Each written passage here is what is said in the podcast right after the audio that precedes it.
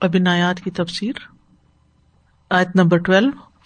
اللہ الذي سخر لكم البحر لتجري الفلك فيه بأمره ولتبتغوا من فضله ولعلكم تشكرون اللہ وہ ہے جس نے تمہاری خاطر سمندر کو مسخر کر دیا تاکہ کشتیاں اس میں اس کے حکم سے چلیں۔ اور تاکہ تم اس کا کچھ فضل تلاش کرو اور تاکہ تم شکر ادا کرو۔ پچھلی آیات میں جھوٹ بولنے والوں کو شدید دھمکی دی گئی۔ اس کے بعد یہاں اب نعمتوں کا پہلو بیان کیا جا رہا ہے کہ جو اللہ نے اپنے بندوں کو دی ہیں اور پھر اس کے بعد ان نعمتوں کو پا کر بندوں کو کیا رویہ اختیار کرنا چاہیے؟ اور اگر وہ نہیں کرتے تو کیا انجام ہوگا؟ اللہ اللہ سخر القم البہرا وہ اللہ ہی ہے جس نے تمہارے لیے سمندر کو مسخر کیا۔ سخر یو سخر تسخیر کا مطلب ہے متی کر دینا، آسان کر دینا۔ جب اونٹ انسان کے لیے متی ہو جائے، اس کے حکم سے بیٹھ جائے، سامان اپنے اوپر لاد لے، چل پڑے، کتنا ہیوج ہے وہ انسان کے مقابلے میں۔ لیکن ایک چھوٹا سا بچہ بھی اس کی مہار لے کے اس کو جیسے چہلے جا سکتا ہے۔ یہ کب ہوتا ہے؟ جب وہ مسخر ہو جاتا ہے۔ تو اللہ سبحان و تعالیٰ نے جس طرح باقی چیزوں کو مسخر کیا، سمندر کو بھی تمہارے لیے مسخر کیا، تاکہ تم اس کے اندر جو خیر ہے، اس سے فائدہ اٹھا سکو، اس کی برکات و خیرات نکال سکو۔ اور سمندروں کے ساتھ دریاؤں کو بھی مسخر کیا اللہ نے۔ جیسے سورت ابراہیم میں آتا ہے وہ سخر القم النہار تو سمندر کے بعد دریا بھی مسخر ہے انسان کے لیے۔ کس لیے مسخر کیا ہے؟ لتجری الفل کفی ہی تاکہ اس میں کشتیاں چل سکیں۔ ورنہ تو اگر اللہ تعالیٰ اس کو مسخر نہ کرتا تو انسان اس سے کوئی فائدہ نہیں اٹھا سکتا تھا۔ جتنی بڑی وہ اللہ کی تخلیق ہے۔ یہ پانی کا اپنا ایک زور ہوتا ہے، ایک قوت ہوتی ہے۔ تو کشتیاں بھی اس کے حکم سے اس میں چلے یعنی اللہ نے سمندر کی ایسی صفت بنا دی ہے کہ وہ کشتیاں اللہ کے حکم اور قدرت سے اس سمندر میں چلنے پہ قادر ہوتی ہیں، چل سکتی ہیں۔ سورشورا میں بھی آپ نے پڑھا، ومن آیات ہل جواری فل بحری کل عالام اور اسی کی نشانیوں میں سے ہے سمندر میں چلنے والے جہاز جو پہاڑوں جیسے ہیں۔ اسی طرح سورت لکمان میں بھی آتا ہے۔ الم ترا ان الفل کا تجری فل بحری بن مت اللہ کیا تم نے دیکھا نہیں کہ کشتیاں سمندر میں اللہ کی نعمت سے چلتی ہیں؟ اللہ ان کو چلاتا ہے۔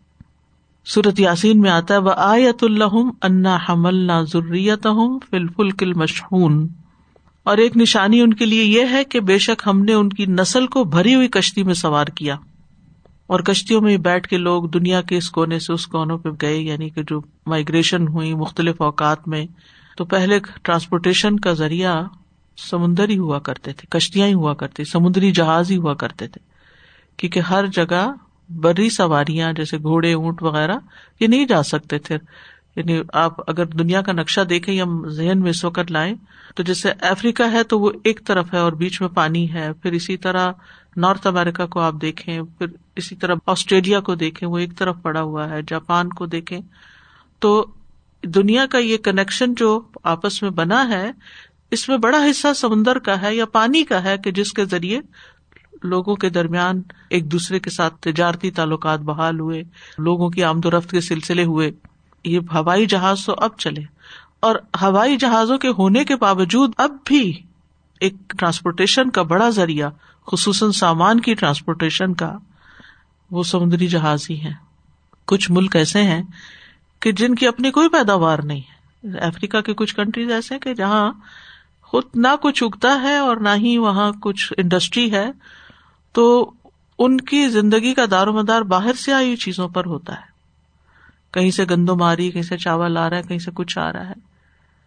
تو آپ دیکھیں کہ جس طرح پینڈیمک کی وجہ سے یہ سب کچھ سلو ہوا ہے، تو ان ملکوں کی جو معاشی حالت ہے، وہ بہت خطرناک ہو گئی ہے۔ تو یہ اللہ کی بہت بڑی رحمت ہے۔ یہ اللہ ہی کے عزن سے سب چلتی ہیں۔ ولی تب تغ منفد لی اور اس نعمت کی شکر ادا کرنے کا ایک اچھا طریقہ کیا ہے کہ تم ان نعمتوں کو کام میں لاؤ۔ یہاں اللہ کا فضل تلاش کرو۔ سمندر کے اندر موجود خزانوں میں سے اپنے فائدے کی چیزیں نکالو۔ کاروبار کرو۔ بزنس کرو۔ ٹریولنگ کرو۔ تجارت کے ذریعے روزی کماؤ۔ اور پھر ان کشتیوں پر دنیا میں ادھر سے ادھر سامان لے جاؤ، لے آؤ۔ بولا اللہ کم تشکرون، اور تاکہ تم شکر ادا کرو یعنی نعمت کے ملنے پر اللہ کا شکر ادا کرو، اور وہ شکر کس طرح کے نمبر ایک، دل میں، نمبر دو زبان سے، اور نمبر تین جو شکر کا سب سے بڑا ذریعہ ہے کہ اللہ کی دی ہوئی چیزوں کو اللہ ہی کی مرضی کے مطابق استعمال کرو۔ اور اللہ کی مرضی کے مطابق استعمال کرنے میں ایک یہ بھی ہے کہ جائز طریقے سے استعمال کیا جائے، اور سمندر کے اندر فساد نہ پھیلایا جائے پولوشن نہ پھیلائی جائے کہ جو مخلوق سمندر کے اندر رہتی ہے ان کی زندگی حرام ہو۔ اور یہ بھی کہ سمندر کے اندر کی نعمتوں سے استفادہ کرو۔ اللہ نے ایسے نہیں چھوڑ رکھی۔ اب مثال کے طور پر اللہ تعالیٰ نے مویشی جانور بنائے۔ کس لیے بنائے؟ کہ انسان کھائے ان کو۔ کھانے کے لیے پیدا کیے گئے۔ لیکن کچھ لوگ ویگن بن جاتے ہیں۔ وہ کہتے ہیں کہ ہم یہ نہیں کھائیں گے، یہ تو ظلم ہے جانور کے ساتھ۔ نہیں، یہ ناشکری ہے۔ وہ سمجھتے ہیں وہ بہت پایس بن گئے ہیں اور بڑے رحم دل ہیں۔ اللہ سے زیادہ مہربان کون ہے؟ ان ویشی جانوروں پہ شکر ادا کرنے کا طریقہ کیا ہے کہ تم ان کو اللہ کے بتائے ہوئے طریقے کے مطابق ذبح کرو، جس میں ان کو بس تھوڑی سی تکلیف ہوگی، اس کے بعد یہ ہے کہ وہ ان کی کھال، ان کے بال، ان کی ہڈیاں، ان کے گوشت، ان کی چربی، یہ ساری چیزیں تمہارے فائدے کی ہیں۔ اسی لیے تو ان کی پیدائش اتنی کثرت سے ہوتی ہے۔ اور کتنے لوگوں کی روزی رسک اس کے ساتھ بندھا ہوا ہے۔ لیکن اگر سارے ہی لوگ اس سو کارڈ نیکی کو اختیار کر لیں اور گوشت کھانا چھوڑ دیں، تو آپ خود سوچیں کہ پھر تجارتی خسارا بھی کتنا بڑا ہے۔ اور جو ان کی کھالوں سے فائدے اٹھاتے ہیں سب لوگ، وہ بھی نہیں اٹھا سکتے۔ تو بہرحال اصل بات یہ ہے کہ انسان کو نعمتیں صحیح طور پر استعمال کرنی چاہیے ایکسپلائٹ نہیں کرنا چاہیے مس یوز نہیں کرنا چاہیے، ان کا ابیوز نہیں کرنا چاہیے اور استعمال کر کے پھر شکر ادا کرنا چاہیے۔ کیونکہ شکر ادا کرنے سے نعمتیں اور ملتی ہیں اور اجر بھی ملتا ہے، ثواب بھی ملتا ہے، اللہ کی محبت بھی ملتی ہے۔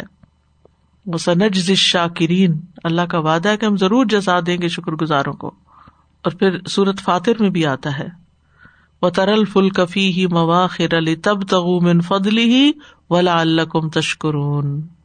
اور تم اس میں کشتیوں کو دیکھتے ہو کہ پانی کو چیرتی ہوئی چلتی۔ تاکہ تم اس کے فضل کو تلاش کرو اور تاکہ تم شکر ادا کرو۔ وسخر لكم ما في السماوات وما في الأرض جميعا منه ان في ذلك لآيات لقوم يتفكرون۔ اور اس نے تمہاری خاطر جو کچھ آسمانوں میں ہے اور جو کچھ زمین میں ہے، سب کو اپنی طرف سے مسخر کر دیا۔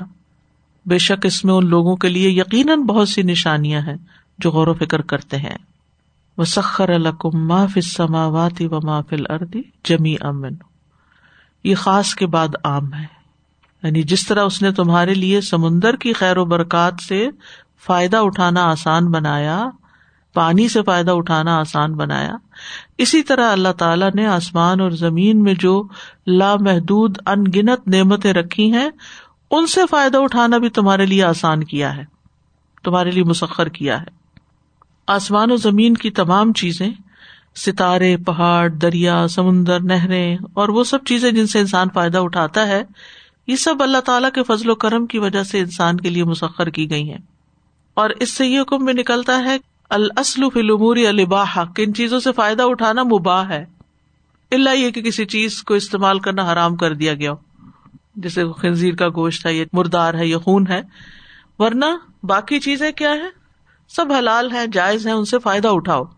جیسے خلا خلا کم ما فل اردی جمی آ زمین میں جو کچھ ہے، سب کچھ تمہارے لیے پیدا کیا ہے۔ سورت البکرا میں آتا ہے۔ یعنی تمہاری خدمت پہ لگا دیا ہے۔ تمہارے فائدے، تمہاری معاش، تمہارا رسک روزی ان کے ساتھ وابستہ ہے۔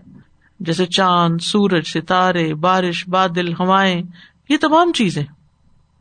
یعنی چاند کا بھی ایک رول ہے سمندر کے پانی کو ہلانے میں، اور پھر سورج کا اپنا ایک رول ہے، ستاروں کا اپنا ایک کام ہے، بارش کے اپنے فائدے ہیں، بادلوں کے اپنے ہیں، ہواؤں کے اپنے ہیں۔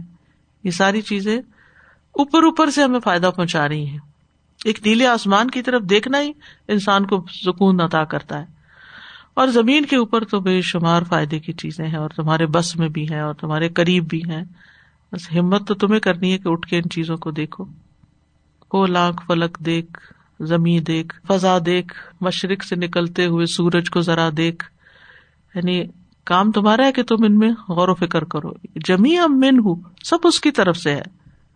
اس کا مطلب یہ کہ جتنی بھی نعمتیں ہیں، چھوٹی یا بڑی، ان سب نعمتوں میں کسی کی کوئی شراکت نہیں۔ سب کی سب اللہ کی طرف سے ہے اللہ وحد اللہ شریک الح نے تمہارے لیے ان کو مسخر کیا ہے۔ جیسے صورت النحل میں آتا ہے، وما بکم من نعمت فمن اللہ تمہارے پاس کوئی بھی جو نعمت ہے، وہ اللہ کی طرف سے آئی ہے۔ تو ہر نعمت کا ملنا اللہ کا فضل، اس کی رحمت اور اس کا احسان ہے۔ ابن عباس جمی منہ کا مطلب بتاتے ہیں کہ یہ سب کچھ اللہ کی رحمت میں سے ہے۔ زجاج کہتے ہیں یہ سب کچھ اللہ کے فضل اور اس کے احسان میں سے ہے۔ یعنی اللہ تعالی اپنی قدرت اور حکمت سے چیزوں کو بناتا ہے اور ان کو ہمارے لیے مسخر کرتا ہے۔ اور یہ جو جمی من ہے نا بڑے دلچسپ ہے۔ صورت النساء میں آتا ہے نا کہ اللہ تعالیٰ نے عیسیٰ علیہ السلام کو اپنی طرف سے ایک روح سے پیدا کیا تو من ہوں کمانا بعض لوگوں نے کیا کہ اس کا حصہ ہے یعنی عیسیٰ علیہ السلام من ہوں ہے یعنی اللہ میں سے ہے نوز باللہ۔ تو ہارون رشید کے دربار میں ایک عیسائی طبیب تھا تو اس نے کہا کہ دیکھیں عیسیٰ علیہ السلام کا مقام کہ اللہ تعالیٰ نے ان کو کیسے پیدا کیا اور اپنی روح دی ان کو۔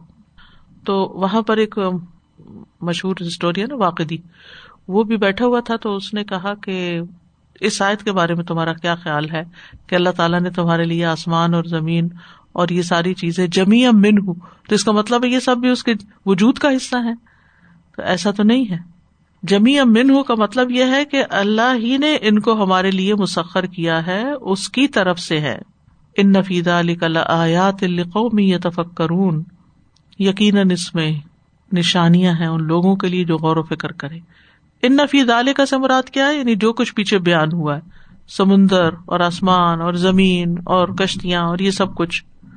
اور آیات یعنی اللہ تعالیٰ کی وحدانیت اور قدرت کی نشانیاں ہیں۔ اس کے فضل کی اور اس کی رحمت کی نشانیاں ہیں۔ یعنی اگر اللہ کی رحمت کو محسوس کرنا بازو کا تو ہوتا ہے نا، انسان کسی مسئلے میں گر جاتا ہے، کسی آزمائش میں ہوتا ہے، اس کا دل تنگ پڑ جاتا ہے۔ تو سمجھتا ہے کہ شاید اللہ تعالیٰ مجھ سے ناراض ہے اور میری زندگی میں تو کوئی خوشی کی چیز ہی نہیں ہے، کوئی خیر ہی نہیں۔ نہیں ان سب چیزوں کو دیکھے اور اللہ کی رحمت کو محسوس کرے۔ اور اگر ان چیزوں پر غور و فکر کرتے رہیں گے تو آپ نماز میں بھی الحمد للہ رب العالمین، الرحمن الرحیم۔ الرحمان کہیں گے تو یہ رحمتیں آپ کو محسوس ہوں گی۔ کس طرح سورج بھی اللہ کی رحمت ہے اور دھوپ بھی اور ستارے بھی اور چاند بھی اور یہ سب کچھ جو مجھے ملا ہوا ہے۔ تو ہر چیز میں آپ کو اللہ کی قدرت کی نشانی جب نظر آئے گی تو اللہ کی رحمت بھی محسوس ہوگی۔ لیکن یہ سب کچھ اس کو ملتا ہے لقومی یا تفک کرون جو غور و فکر کرتے ہیں، جو نعمتوں کے بارے میں سوچ بچار کرتے ہیں، ان کو محسوس کرتے ہیں، ان پہ توجہ دیتے ہیں، تدبر کرتے ہیں، آنکھیں بند کر کے نہیں رہتے، ان نعمتوں کو پہچان سکتے ہیں۔ کوئی بھی انسان جو کسی چیز کو پہچانتا ہو، وہی اس کی قیمت بھی جانتا ہے۔ آیات سے نصیحت حاصل کرنے والوں کی آخری صفت کا یہاں ذکر کیا گیا ہے۔ تین نمبر آیت میں تھا آیات للمؤمنین اور چار میں تھا آیات القومی یوقنون اور نمبر پانچ آیت میں تھا آیات القومی یاقلون اور یہاں ہے آیات القومی یتفکرون جن کے اندر ایمان ہو، یقین ہو، عقل ہو، غور و فکر کی صلاحیت ہو، پھر وہ ان نعمتوں سے فائدہ اٹھا سکتے ہیں۔ قل للذين آمنوا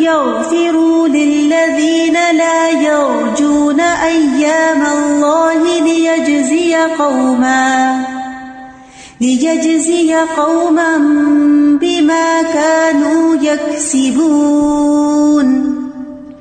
ان لوگوں سے جو ایمان لائے کہہ دیجیے کہ وہ ان لوگوں کو معاف کر دیں جو اللہ کے دنوں کی امید نہیں رکھتے، تاکہ وہ کچھ لوگوں کو اس کا بدلا دے جو وہ کماتے رہے تھے۔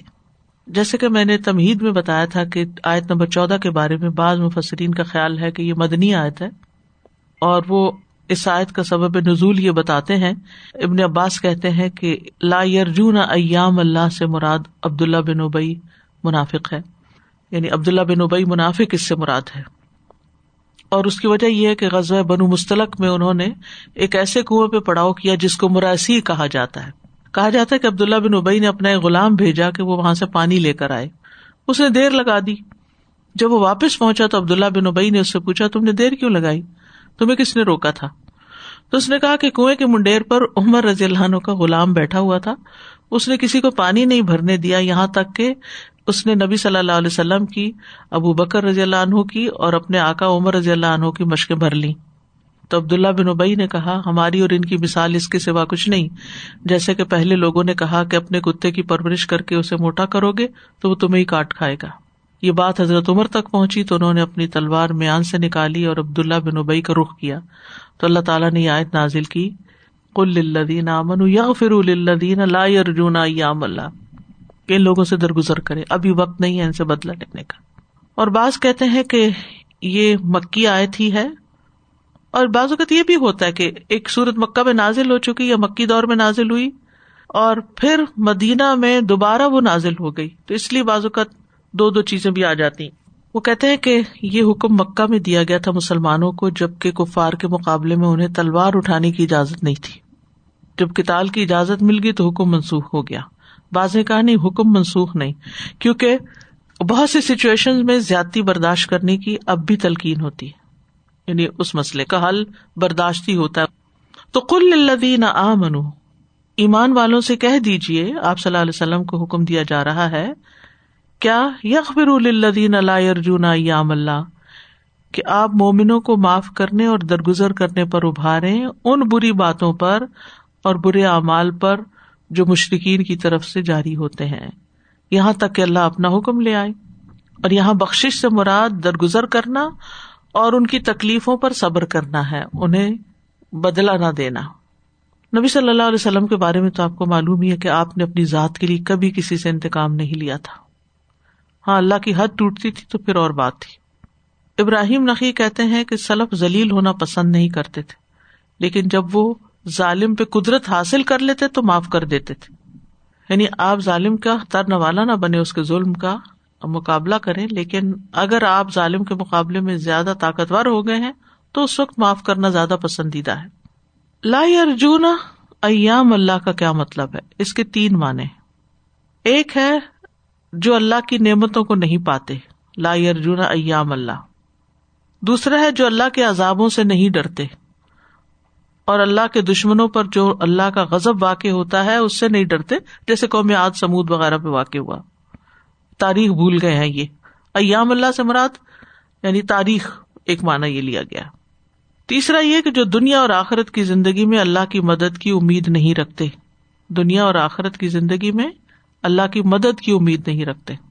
اور اگر اس کا مانا ایام اللہ کا ایام سے مراد تاریخ لیا جائے، تو مراد اس سے یہ ہے کہ وہ تاریخی دن جو بعض کے لیے نعمت تھے اور بعض کے لیے سزا تھے۔ یعنی وہ خاص دن جس میں اللہ اپنے نافرمان بندوں کو پکڑتا ہے اور اپنے فرما بردار بندوں کو نجات دیتا ہے۔ جیسے آل فرون کا غرق ہونا، ان کے لیے سزا کا دن تھا، لیکن بنو اسرائیل کے لیے کیا تھا؟ نجات کا دن تھا۔ تو علیہ السلام بھی بنی اسرائیل کو ایام اللہ کی یاد دہانی کراتے ہیں۔ ابئی ابن کاب سے روایت ہے، وہ کہتے ہیں، میں نے رسول اللہ صلی اللہ علیہ وسلم کو فرماتے ہوئے سنا، اس دوران کے علیہ السلام اپنی قوم کو اللہ کے ایام کی یاد دلا کر نصیحت کر رہے تھے اور اللہ کے ایام سے مراد اس کی نعمتیں اور اس کی آزمائشیں ہیں۔ یعنی بنی اسرائیل تم کس سال میں تھے؟ اللہ نے تم پر کیا انعام کیا؟ تو اسی دوران انہوں نے کہا کہ میں زمین پر اپنے سے بہتر کسی علم والے کو نہیں پاتا۔ تو اللہ تعالیٰ نے ان کی طرف وہی بھیجی کہ میں جانتا ہوں کہ سب سے بہتر کون ہے یا خیر کس کے پاس ہے۔ بے شک زمین میں ایک ایسا آدمی ہے کہ جو تم سے زیادہ جانتا ہے، تو پھر ان کا سفر خزر علیہ السلام کی طرف ہوا تھا۔ تو یہ وہی موقع ہے جب وہ ایام اللہ کی یاد دہانی کرا رہے تھے۔ اور تاریخ ہوتی اس لیے کہ اس سے سبق سیکھا جائے۔ نہیں، تاریخ صرف کہانیوں کا نام نہیں ہے۔ یا قوموں کے عروج و زوال کو جاننے کا نام نہیں ہے، بلکہ کیا چیزیں کسی قوم کے عروج کا سبب بنی اور کیا چیزیں کسی کے زوال کا سبب بنی؟ اور اس میں ایک تیسری چیز بھی شامل کر رہے کہ کون سی چیزیں امتوں کو تباہ کر گئی ملیا میٹ کر گئی کہ ان کا نام و نشان بھی باقی نہیں رہا۔ تو یہ ایام اللہ جو ہے، یہ جو تاریخ ہے، یہ سبق حاصل کرنے کے لیے ہے۔ لیا جزیا قوم بما کانو یکسبون تاکہ اللہ ایک قوم کو جزا دے جو وہ کمائی کرتے ہیں۔ قوم سے مراد اگر مومن لیا جائے تو پھر اللہ تعالیٰ کیا کرے گا؟ یعنی درگزر کرنے والوں کو بہترین بدلا دے گا۔ اور کو من یہاں نکرا ہے۔ یعنی ان کے مقام کو بڑھا کر بتایا گیا ہے کہ وہ خاص بندے ہیں، چنے ہوئے بندے ہیں کہ جو دوسروں کو معاف کر سکتے یہ ہر بندے کے اندر نہیں ہوتی صلاحیت معاف کرنے کی۔ کچھ لوگ تو دلوں میں ایسی گرہ باندھ لیتے ہیں کہ ساری زندگی نہیں کھولتے۔ اور ان کو معاف کرنا بہت مشکل لگتا ہے۔ لیکن جو معاف کر جائے، پھر اس کے لیے اجر بھی بہت بڑا ہے۔ اور اگر اس کا مانا لیا جائے، لیا جسے قومن قومن سے مراد مجرم ہو تو پھر یہ کہ ابھی درگزر کرے اور انتظار کرے، دیکھے کہ ایک وقت آئے گا کہ ان لوگوں کو نشت و نابود کیا جائے گا یا ان کو سزا دی جائے گی۔ تو ہر قوم کو اللہ ان کی کمائی کے بدلے جو بھی انہوں نے کیا، انہیں جزا یا سزا دے۔ من عمل صالحا فلنفسه ومن اساء فعليها ثم الى ربكم ترجعون جس نے کوئی نیک عمل کیا تو وہ اسی کے لیے ہے، اور جس نے برائی کی سو اسی پر ہے۔ پھر تم اپنے رب ہی کی طرف لوٹائے جاؤ گے۔ پھر اللہ سبحان تعالیٰ نے اس کے بعد وہ چیز بیان کی ہے جو بدلے کے انصاف پر مبنی ہونے کی تاکید کرتی ہے کہ ہر نفس جو کچھ عمل کرتا ہے، اس کو اس کی ذمہ داری لینی ہوگی۔ وہ خود اپنا ریسپانسبل ہے۔ جو اچھا کرے گا اچھا پائے گا اور جو برا کرے گا، برا پائے گا۔ نیکی کرنے کا فائدہ نیکی کرنے والے کو ہی ملتا ہے۔ وہ اللہ سل انسان اللہ ماسا وہ انسا سوف یورا تم میوجا الجزا الفا یہ ایک انسان کے لیے وہی کچھ ہے جو اس نے کوشش کی۔ اور یہ کہ اس کی کوشش جلد ہی دیکھی جائے گی، پھر اسے اس کا بھرپور بدلا دیا جائے گا۔ جزا الفا سورت روم میں آتا ہے، من کفر علیہ کفر و من ملا صالحن فل انف سہم یم ہدون جو کفر کرے، اس کا کفر اسی پر ہے، اور جو نیک عمل کرے، وہ اپنے لیے سامان تیار کر رہا ہے۔ کیونکہ قیامت کے دن ہر شخص کو اس کے اعمال کا پورا پورا بدلا دے دیا جائے گا، اور ہر ایک کو اس کے اعمال کے مطابق بدلا دیا جائے گا۔ فلیوں ملا تم نفسن شعی آ ولا تجزون اللہ ما کن تم تاملون آج کسی پر ذرا برابر بھی ظلم نہ کیا جائے گا اور تمہیں ویسا ہی بدلا دیا جائے گا جیسے تم عمل کرتے رہے ہو۔ تم میں الا ربی پھر اپنے رب کی طرف تم لوٹائے جاؤ گے۔ یعنی قیامت کے دن اپنے رب کی طرف لوٹائے جاؤ گے۔ پھر اپنی آنکھوں سے یہ سب کچھ دیکھ لو گے جو تم بتائے جا رہے ہو۔ کہ کس طرح ہر انسان کو وہی مل رہا ہے جو وہ کر کے آیا ہے، جو وہ لے کے آیا ہے۔ جو بھی کام ہم اس وقت دنیا میں کر رہے ہیں نا، وہ سب اپنے ڈپازٹ کر رہے ہیں۔ جیسے بینک میں آپ پیسے جمع کراتے ہیں۔ اور جا کے جب آپ بیلنس پوچھتے تو وہی بتایا جاتا ہے نا، جتنا آپ نے جمع کیا ہوتا ہے، ایک پائی بھی اوپر نیچے نہیں ہوتی۔ تو ہر نیک عمل چھوٹا یا بڑا۔ وہ میں یہ عمل مفقال ضرورت خیر ذرے کے برابر بھی کوئی نیکی کی ہے، تو وہ بھی آپ جب وہاں جائیں گے تو سب سامنے آ جائے گا۔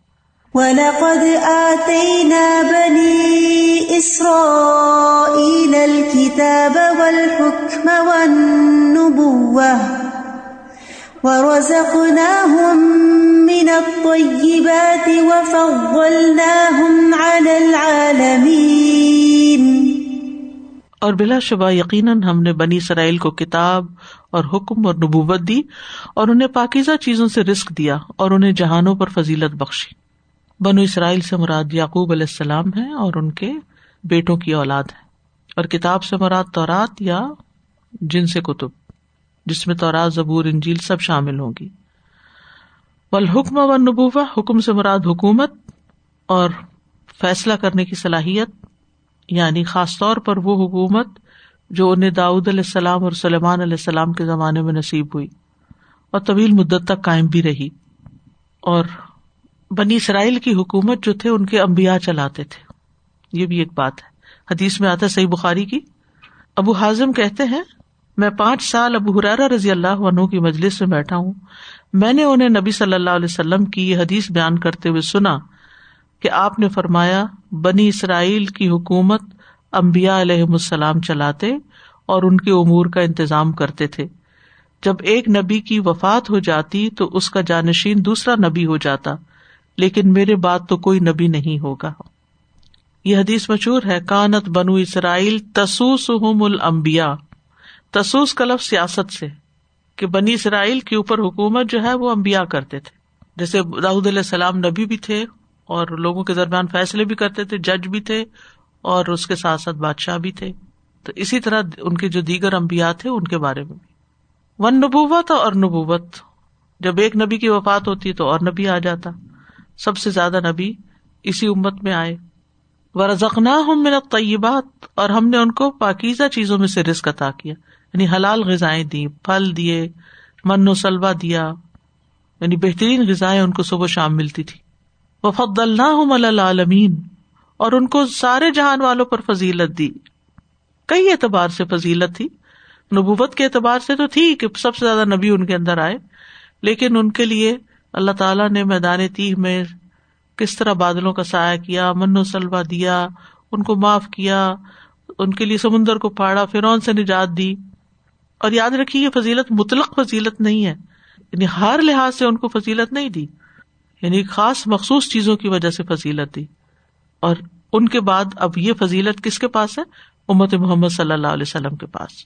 مرتبے اور ثواب کے اعتبار سے۔ انہیں اپنے زمانے کے اعتبار سے فضیلت ملی تھی۔ یعنی ان سے بڑھ کے اللہ کی بارگاہ میں کوئی زیادہ محبوب نہ تھا۔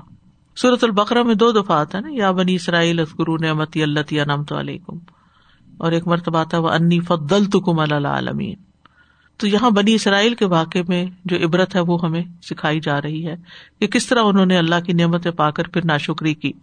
تو اللہ تعالیٰ نے نافرمانیوں کی وجہ سے ان کی نعمتیں چھین لی تو اللہ سبحان تعالیٰ کے نزدیک کسی قوم کی بڑائی کا معیار کوئی رنگ نسل نہیں ہے، بلکہ تقوا ہے۔ ان ناکرما کو مند اللہ اطقا کو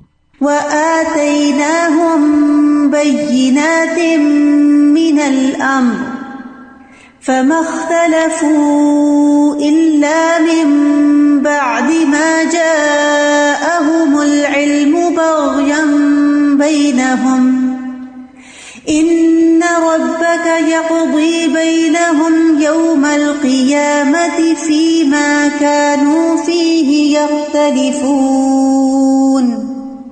اور انہیں دین کے معاملے میں واضح احکام عطا کیے۔ پھر انہوں نے اختلاف نہیں کیا، مگر اس کے بعد کہ ان کے پاس علم آ گیا۔ آپس میں ضد کی وجہ سے۔ بے شک تیرا رب ان کے درمیان قیامت کے دن اس کے بارے میں فیصلہ کرے گا، جس میں وہ اختلاف کیا کرتے تھے۔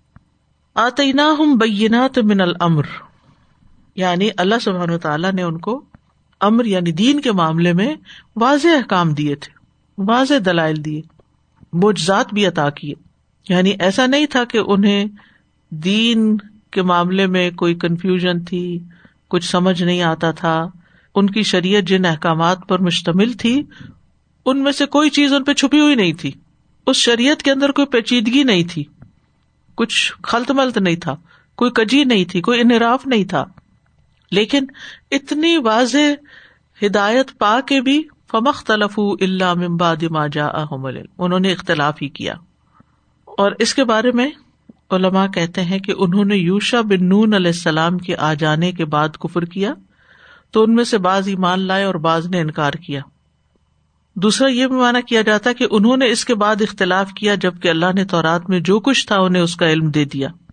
اور یاد رکھیے کہ دین کا علم آتا ہے انسان کو جوڑنے کے لیے۔ یہ علم ہمارے ریلیشن شپس کو بہتر کرتا ہے، آپس میں محبت پیدا کرتا ہے وسط قلبی پیدا کرتا ہے۔ لیکن ان کے یہاں اس علم کی وجہ سے ضد پیدا ہوئی، اختلاف پیدا ہوا، کیونکہ انہوں نے حق کو چھوڑ کر باطل کا رخ اختیار کیا۔ یعنی باغی باغی کا لفظ بی سی سے نکلا ہے، سرکشی۔ یعنی حق کے سامنے سر تسلیم ہم نہیں کرتے تھے۔ اپنے رسولوں کے مقابلے میں بھی بغاوت کرتے تھے، ان کو کوئی فیصلہ نہیں مانتے تھے۔ انہوں نے اپنی کتابوں میں تبدیلیاں کر ڈالی تھی جانتے بوجھتے ہوئے تحریف کرتے تھے۔ اللہ نے ان پر دینی دنیاوی سب نعمتیں وافر مقدار میں عام کی تھی اور اس کے باوجود انہوں نے اختلاف کیا۔ آپس میں ایک دوسرے سے کٹ گئے، ایک دوسرے کے مخالف بن گئے۔ اور حق کو جاننے کے بعد اس پر عمل نہ کرنا اور آپس میں اختلاف کرنا اور جو لوگ حق پر عمل کر رہے ہیں، ان کی زندگی تنگ کر دینا، یہ اللہ سبحان و تعالیٰ کی ناراضگی کے کام یعنی اللہ تعالیٰ ایسے لوگوں سے ناراض ہوتا ہے۔ اور پھر قیامت کے دن ان کے درمیان فیصلہ بھی کرے گا۔ جو حق پر ہوں گے، ان کو اجر دے گا، اور جو نہ ہوں گے، ان کو سزا بھی دے گا۔ ان نربا کا یکدی بین یوم القیامت فی ماں کانوفی یختلف یہاں امت محمد صلی اللہ علیہ وسلم کو بھی خبردار کیا جا رہا ہے کہ تم وہ کام نہیں کرنا جو بنی اسرائیل نے کیا۔ ان کا اسلوب اور انداز اختیار نہیں کرنا۔ لیکن افسوس یہ کہ دین کے نام پر کتنی لڑائیاں ہوتی ہیں ہمارے لوگوں میں، مسلمانوں کے اندر ہی۔ یعنی ایک تو دین والے اور بے دین لڑ رہے ہیں آپس میں۔ یعنی ریلیجس اور سیکولر کی لڑائی ہے۔ اور ایک دین والوں کی آپس میں لڑائی ہے۔ پھر قواریت ہے، تعصب ہے۔ کوئی کسی کی بات سننے کو تیار نہیں۔ لوگوں کے درمیان احترام نہیں رہا۔ جو دین پڑھے ہوئے لوگ ہیں، ان کا مذاق اڑایا جاتا ہے۔ عمل کرنے والوں کا تو اڑایا ہی جاتا ہے۔ لیکن جو دین سکھانے والے ہیں، ان کو بھی مختلف طریقوں سے پریشان کیا جاتا ہے۔ یا ان کی کردار کشی کی جاتی ہے تاکہ لوگ دین سے متنفر ہو جائیں۔ تو ان سارے جھگڑوں کا فیصلہ قیامت کے دن ہو جائے گا۔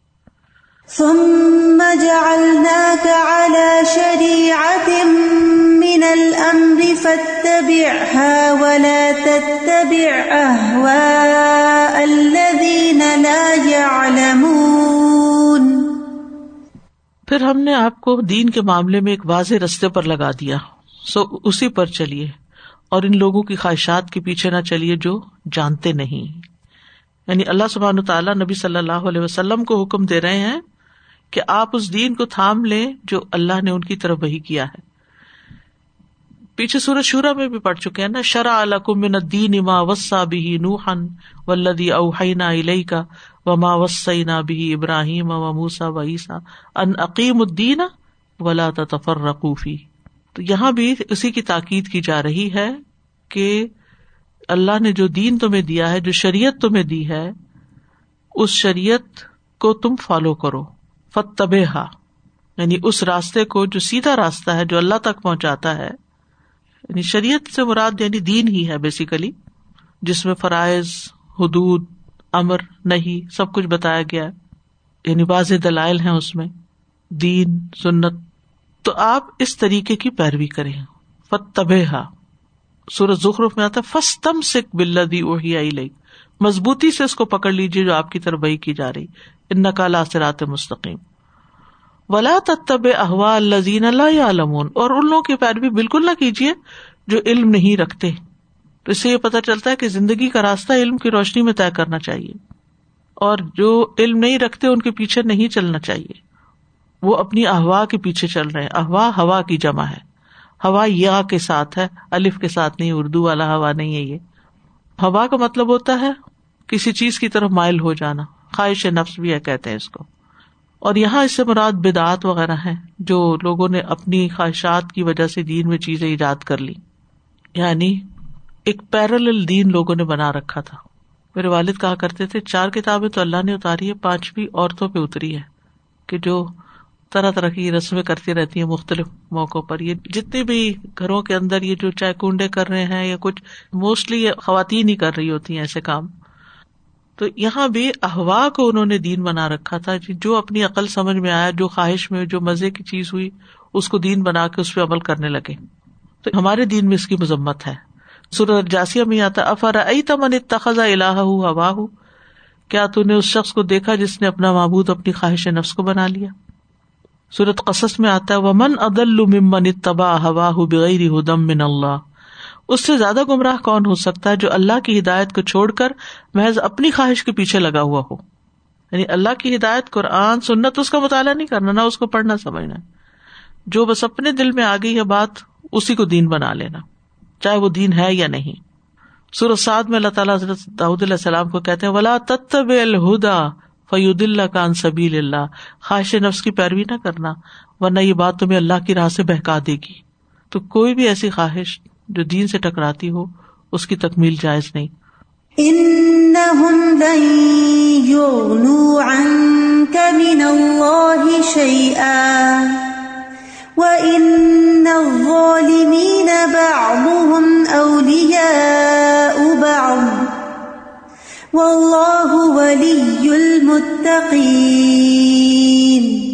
بلا شبہ وہ اللہ کے مقابلے میں ہرگز تیرے کسی کام نہ آ سکیں گے۔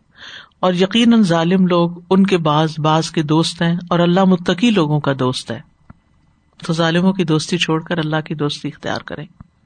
واضح طور پہ بتایا جا رہا ہے کہ اگر اللہ کا راستہ چھوڑ کے، شریعت کو چھوڑ کے بدعت کی پیروی کی، لوگوں کے پیچھے چلے، سوسائٹی کا پریشر قبول کیا، تو پھر اللہ سے کوئی نہیں چھڑا سکے گا۔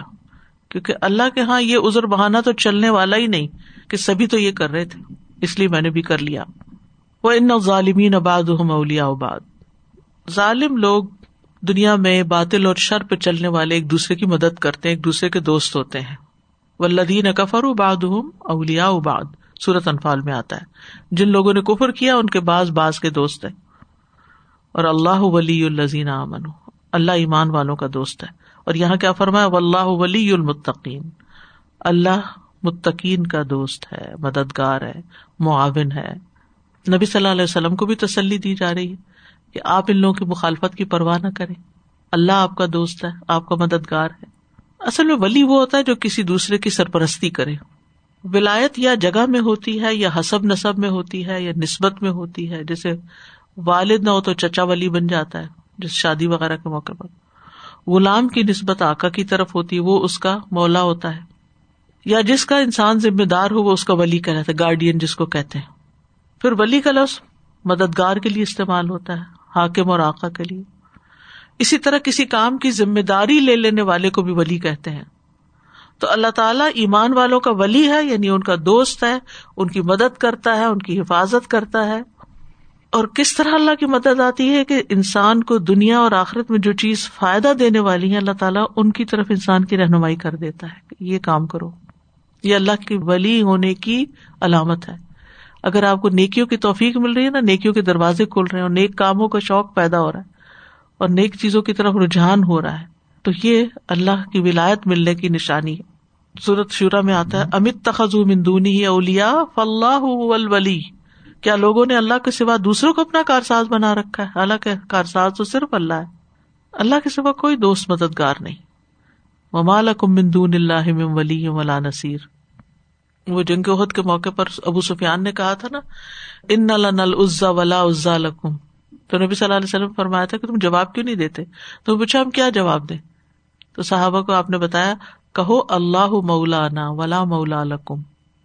ہمارا پروٹیکٹر اللہ ہے اور تمہارا کوئی پروٹیکٹر نہیں۔ اور اللہ جن کا ولی بن جاتا ہے، وہ ان کو اندھیروں سے نکالتا ہے۔ وہ ان کو کافی ہو جاتا ہے۔ وہ کفا بلّہ ولی و کفا بلّہ نصیرہ صورت النساء میں آتا ہے۔ اللہ ان اولیا اللہ خوف علیہم ولا ہم یا زنون اللہ دینا امن اللہ تعالیٰ ان کو مایوسی سے بچاتا ہے، مشکلات میں ان کی مدد کرتا ہے۔ جس کو اللہ پروٹیکٹ کرے، اسے کوئی رسوا نہیں کر سکتا۔ چاہے وقتی طور پہ لوگ کتنی خلاف باتیں کریں۔ ان نہ ذل مم والت ولا عز من عدیت تبارک تربنا وطا اللہ دنیا میں بھی ایمان والوں کا دوست ہے اور آخرت میں بھی۔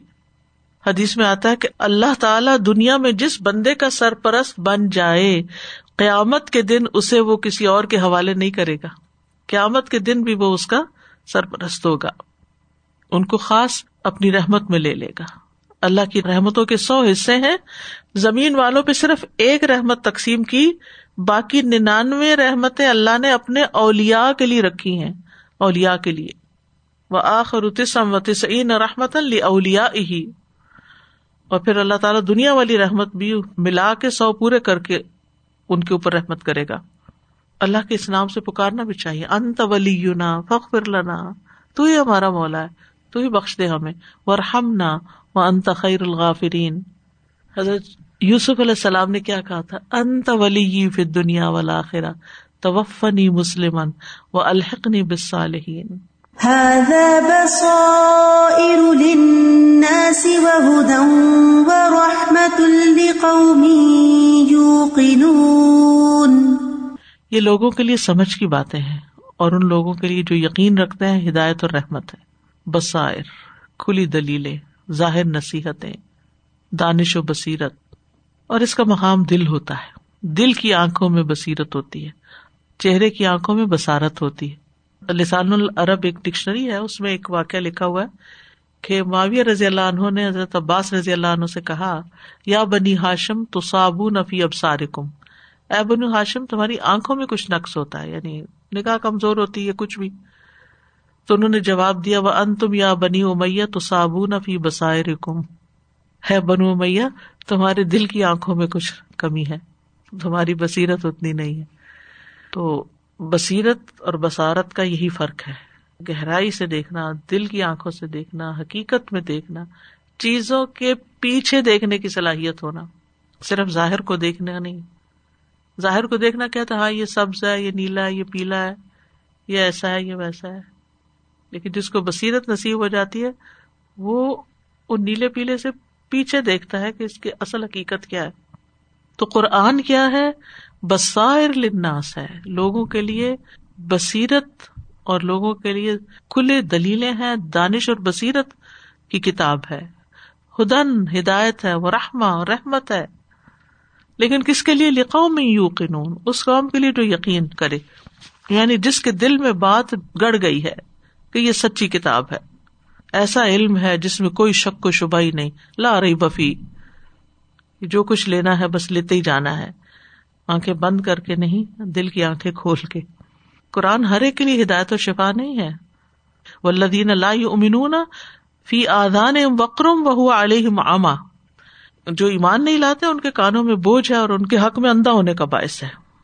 اہل ایمان کا قرآن پڑھ کر ایمان بڑھ جاتا ہے اور کافر کی بیماری میں اضافہ ہو جاتا ہے۔ تو قرآن کے حوالے سے تین طرح کے لوگ ہیں، ایک مومن، ایک منافق، ایک فاجر۔ ام حسب الذين اجترحوا السيئات ان نجعلهم كالذين آمنوا۔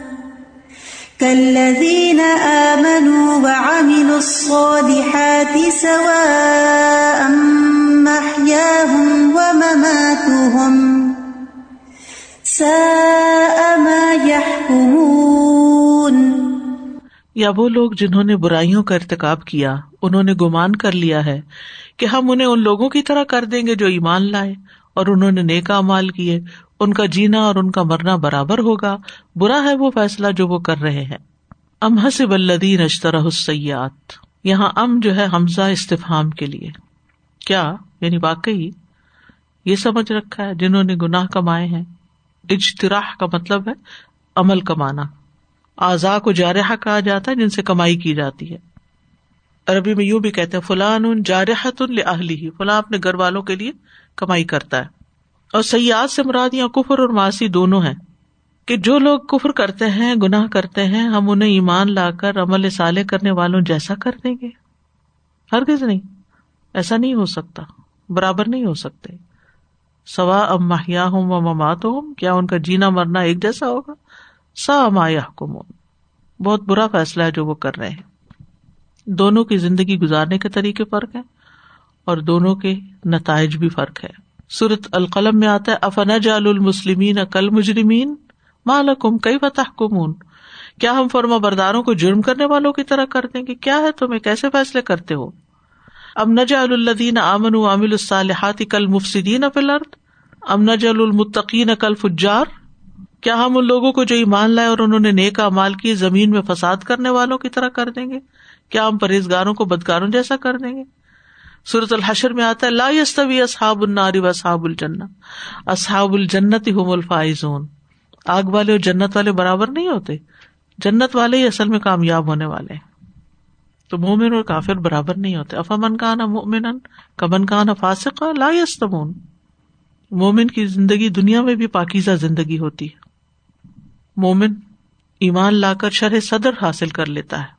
جبکہ ایمان نہ لانے والا جو بھٹکا ہوا ہوتا ہے یا جال صدر ہر جن پھر اسی طرح مومن کے لیے دنیا اور آخرت میں بھلائی ہے۔ اللہ دینا امن وکان تقون لہم البشرا فلایات دنیا و فل آخرا غیر مومن کے لیے صرف دنیا ہے۔ پاکیزہ کلمات کے ذریعے اللہ تعالیٰ مومنوں کو دنیا اور آخرت میں ثابت قدمی عطا کرتا ہے۔ مومن پہ شیطان کا زور نہیں چلتا۔ دونوں گروہوں کے مرنے کی حالت بھی فرق ہے۔ فرشتے ہی الگ الگ آتے ہیں۔